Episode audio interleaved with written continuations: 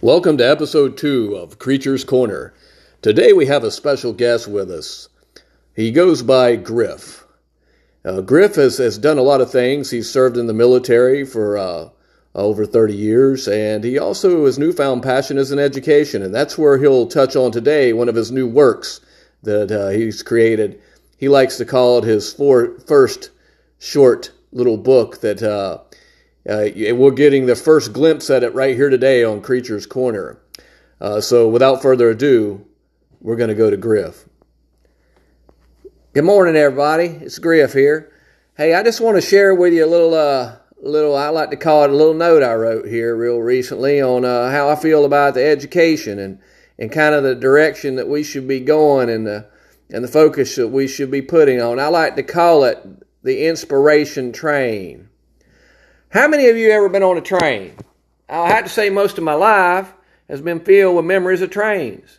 During my over 30 years affiliated with serving our country, I was on and off trains quite often. I remember taking a train to Washington, D.C. from High Point, North Carolina when I was around eight years old.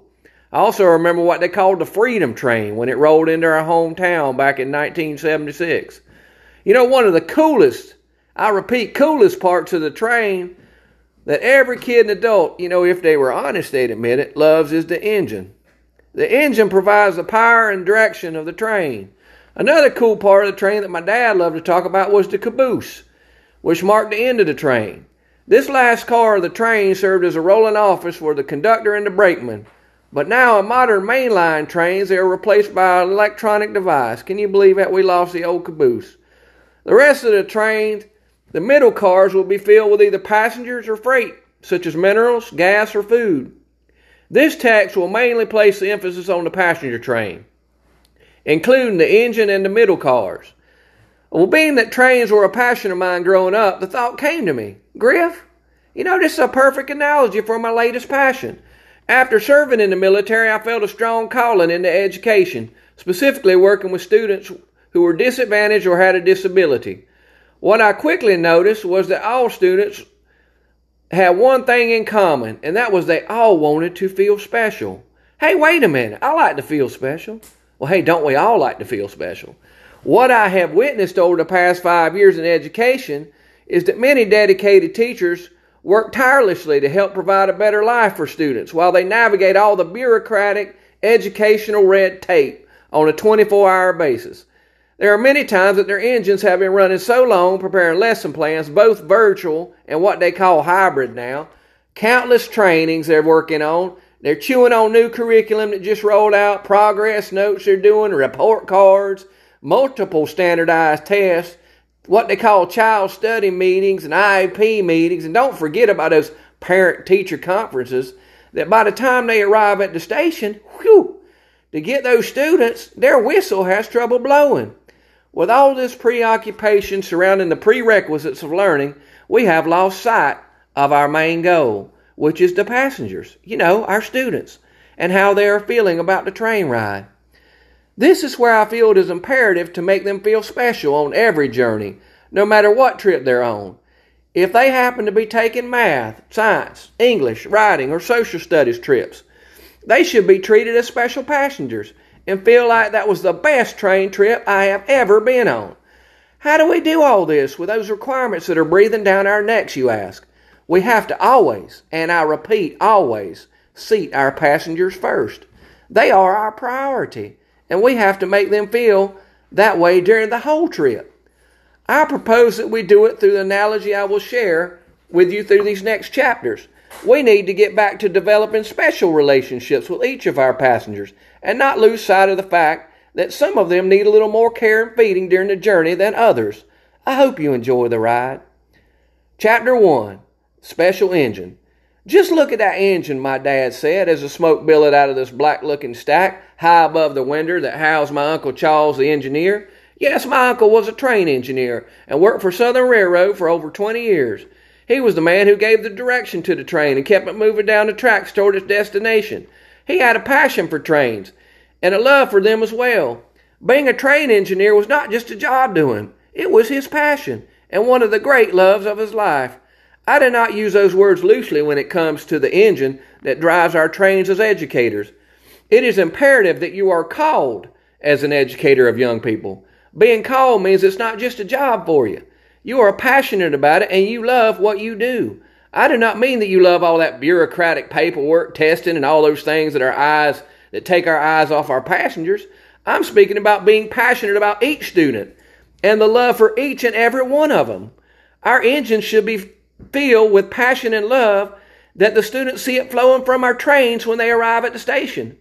It often seems that we are caring so much for all what I call the ABCs and one, two, threes that we miss the mark of making each of our students feel special.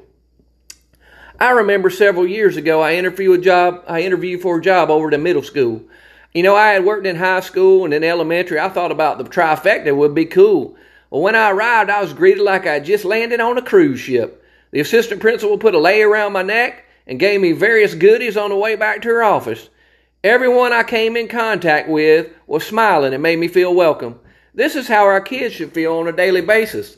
There are many times that I have personally witnessed students who need and want to feel special being told they missed this or they did not do that or they better do this. We need to get better at celebrating and loving our passengers, and they will continue to want to ride our rail system. And at some point, they may want to become the engineers who guide this inspirational train. Chapter 2 The Inspire Car. The passenger cars of a train can often be very stale, quiet, and serene places. I remember on a train to Washington, D.C. as a child, some of the train workers uh, made it very fun by singing and dancing and while they worked. The smiles that they portrayed made me feel very welcome, and the pep in their step inspired me to remain positive in this newfound journey. The middle school principal that turned the interview process into a cruise ship atmosphere is also a great example of inspiring people in a head on fashion. These great examples of inspiration will certainly carry over to educators who are seating passengers on our inspiration train. One of the big focuses when loading or unloading a train is customer service. The students are our customers, and we must provide exemplary customer service so they will want to continue to ride our railway system. Having a greeting team that will meet each student with a smile and warm, positive greeting when they arrive at school is a great way to prepare them for the inspiration train. I have also witnessed schools playing music and dancing out in front of the school when the students arrive. This is also brings excitement and a special factor for each student as they arrive. At one school, their mascot greets students when they get off the buses, and the mascot even visits the classes and greets students before the bell rings. This may seem like a small, insignificant thing, but those students remember when that colt visited their class. It made them feel part of something special, and it should be one of the great destinations of education and life. We want students to want to come to school, and creating a special environment full of positivity and inspiration will go a long way in providing this destination. To inspire someone is to make a conscious choice to look past who they are to see what they can become. Many of us focus on current behaviors instead of seeing and vocalizing who the student can be.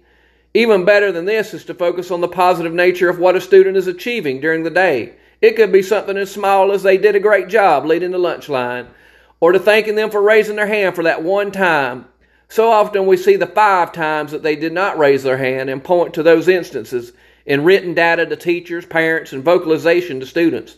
This is not inspiring a student to be the best person that they can be.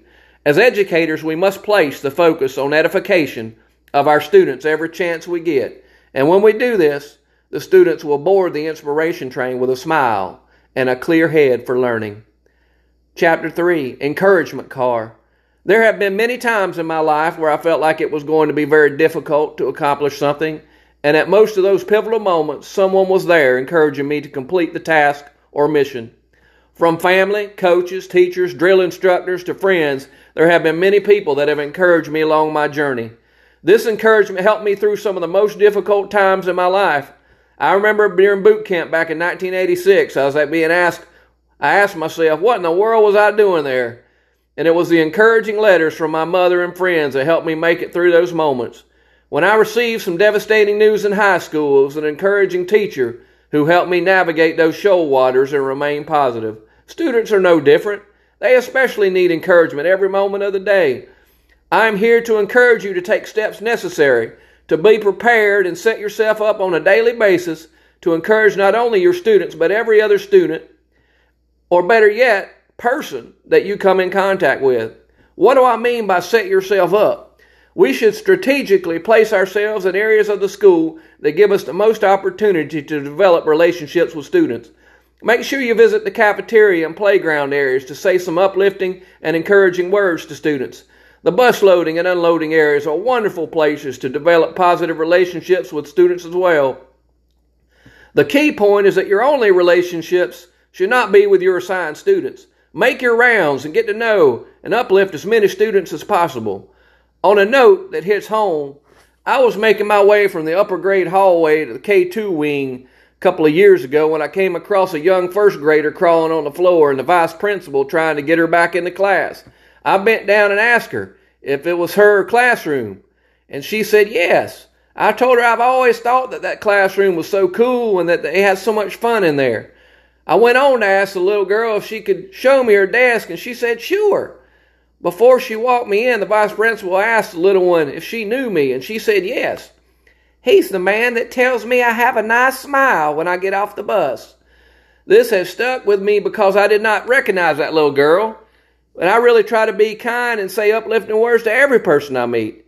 And it goes to show you that you never know the difference you're going to make in someone's life with your kind words. Encourage your students daily on this inspirational train journey, and they will, in the end, encourage you.